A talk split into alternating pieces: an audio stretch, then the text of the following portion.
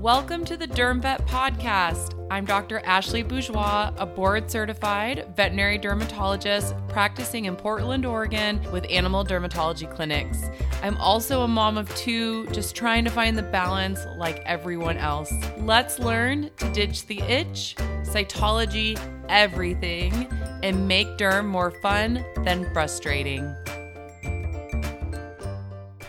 So, when the pandemic started and our world completely shifted, gosh, a year ago now, so crazy, there was a lot of thought and concern like, how essential are veterinarians and how essential are dermatologists? Like, do we shut down because we, you know, 99% of the time are not life threatening? And well, we've obviously learned more now than ever as all veterinary clinics are so busy is how essential and important what we do is. And I think, even as a dermatologist, more and more so, I realize that. You know, when the world started shutting down last March, it was right in the beginning of spring pollens happening. And unfortunately, a viral pandemic does not stop pollens and allergies from happening. And we were just getting so many calls of people wanting to know how to manage their pet skin disease, but then obviously being fearful for going anywhere. And just like everyone else right now, um, when this past summer happened and the vet clinics really started taking off, we've never seen more cases or a longer wait list um, than we have right now. And what I think is really important to realize is sometimes it's easy to ignore dermatology, um, to not think it's that big of a deal or an itchy pet, you know, if an owner calls in frantic or frustrated, um, they're not something that we have to fit in that second or they're not that big of a concern. And and listen, we have to have life balance. We have people we can't just fit in right away because they're flaring. Um, we definitely have to have our boundaries set up for that. But I also think it's important to look from a client's perspective when these things are happening rather than just brushing them off. Um, when we look at the veterinary client patient relationship, repairing that relationship between the client and their pet is what ends up instilling trust in us as veterinarians. And we know through several polls and year after year that besides wellness visits, itch is the number one reason that pets, especially dogs, are going in to the veterinary clinic. And what's even more frustrating than just a pet being itchy is there's so many other problems that can happen. So, secondary infections, I think, are one of the most difficult things we deal with in dermatology, whether you're talking about the skin or the ears. And that just adds additional frustration. So, when I think about what affects a pet's quality of life with uh, still just focus on allergies and take away even autoimmune diseases and everything else. Um, one, itch obviously is extremely frustrating. If you've had an allergic dog and they're keeping you up at night, licking and chewing and scratching, and all of a sudden the dog's not sleeping and you're not sleeping, that absolutely affects your quality of life. If we talk about pain, now pain and itch are different, but pets can become painful if, if they cause a you know, a really bad deep pyoderma or especially ears, like really swollen edematous stenotic ears can be extremely painful. We can definitely see a pet's behavior change from when they have a really aggressive ear infection and a swollen ear canal to even a month later when we've resolved that through appropriate therapy. Um, I've had pets come in um, wanting to lunge and bite, and then within one or two rechecks, curling up on my lap. Like I have actually had that happen with a patient because they were so uncomfortable when we were uh, seeing them for the first time with how edematous and painful their ears were. Odor. So if you imagine, let's go back to ears. A dog having pus draining out of their ears, or say really bad skin fold dermatitis with pus and they're rubbing on your couch, they're rubbing on your carpet, they're trying to rub their ear on your baby, like, and all of a sudden, everywhere you go smells like Pseudomonas, like, that affects your quality of life too. And then appearance people get pets because they want to love on them. You know, they adopt a dog, they want to go on walks around the neighborhood, they want to go to a dog park. And all of a sudden, if they have such bad pyoderma because of their unmanaged allergies and they have no hair and they're red and they're scaly and they're itchy, owners can be ashamed to bring their pet anywhere because they think people will assume they've got mange or something infectious or their owners aren't taking care of them.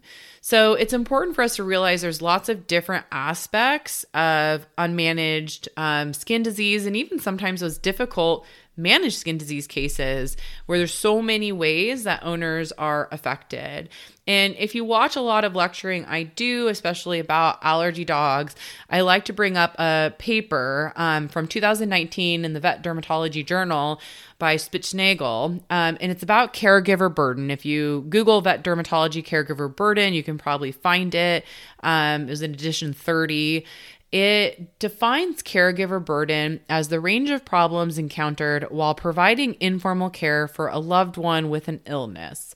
Now, caregiver burden is usually used a lot in human medicine. So think of a child caring for an elderly parent if or someone caring for a spouse that has a chronic disease. Like what are all the problems and tribulations that are going to happen as you're trying to care for them? Well they've actually been able to look into this um, for pets with skin disease. In this particular study, we saw, um, well, not weeks, I didn't do the study, but they saw that there was higher caregiver burden in dogs that presented to dermatology compared to general population.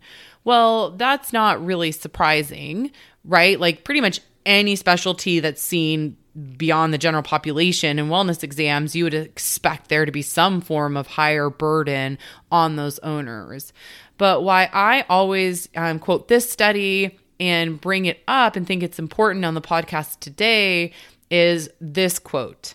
I think most importantly, a dog with well controlled skin disease is effectively the same as one with no disease.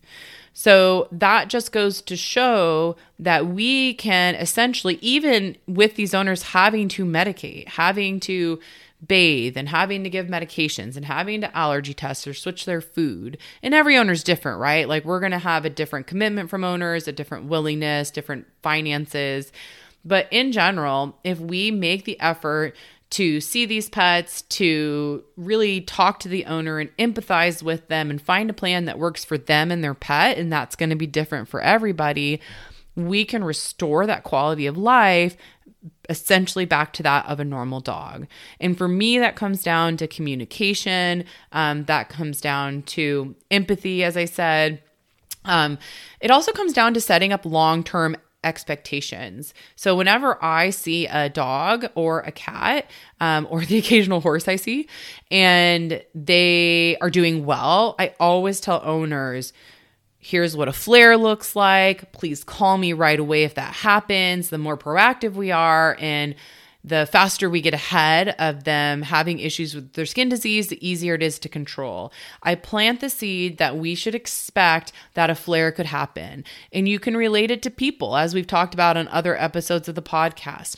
Just like people, you can just have a certain season where your allergies are worse and you're you just say like, "Oh, my allergies are so bad this spring." Well, dogs and cats tend to manifest that through their skin. So, if we set that expectation up for the owner, I think it helps with with things like caregiver burden because they know what to expect. If they're on a certain protocol of medications and they're doing really well, and then all of a sudden they get one ear infection because summer's here and they just want to say, well, this isn't fixed or we need to change meds, it's not working anymore we didn't really set up a realistic expectation for them. Maybe we just need to treat that particular infection and then the pet's actually on a great protocol for them. It's just flares happen. So I hope that's helpful as far as just looking at um, frustration with skin disease and client communication and this caregiver burden concept with how important it is. Um, and now more than ever, I'm just seeing how essential it is for us to manage these cases appropriately and communicate with owners, especially with the limitation we have with many of us still doing things like curbside service. Um, communication with handouts, with your staff communicating with them, with us taking the time to talk to them, um, having resources for them if you're short on time and can't go through everything in the clinic is just so extremely important. We know people are home more now than ever, staring at their itchy pet and having it bother them. Um, so we do have to relate to owners. Um, and, you know, if you can't get them in right away, I have owners that we set them up for a recheck and then we'll at least give them something to do like increase bathing. Um, if they're on a particular medication and we went to a lower dose, you know, maybe we need to temporarily increase that dose. Um, just giving them something. I don't like to just tell them to start antihistamines because I really don't find those effective for itch. But other things like frequent bathing or seeing what medications they are on, if we just need to change the dosing, you know, based on particular um, dosing that they're on. Like we know summer they always flare, so they need to increase their medication to daily instead of every other day, whatever that is. We just want to make sure we can meet people where they're at um, and really help them get through this tough time. Spring is coming. Again, we're still in a pandemic, and spring allergies will not stop because of COVID 19. Um, so we just want to adjust our thinking when dealing with these chronic cases.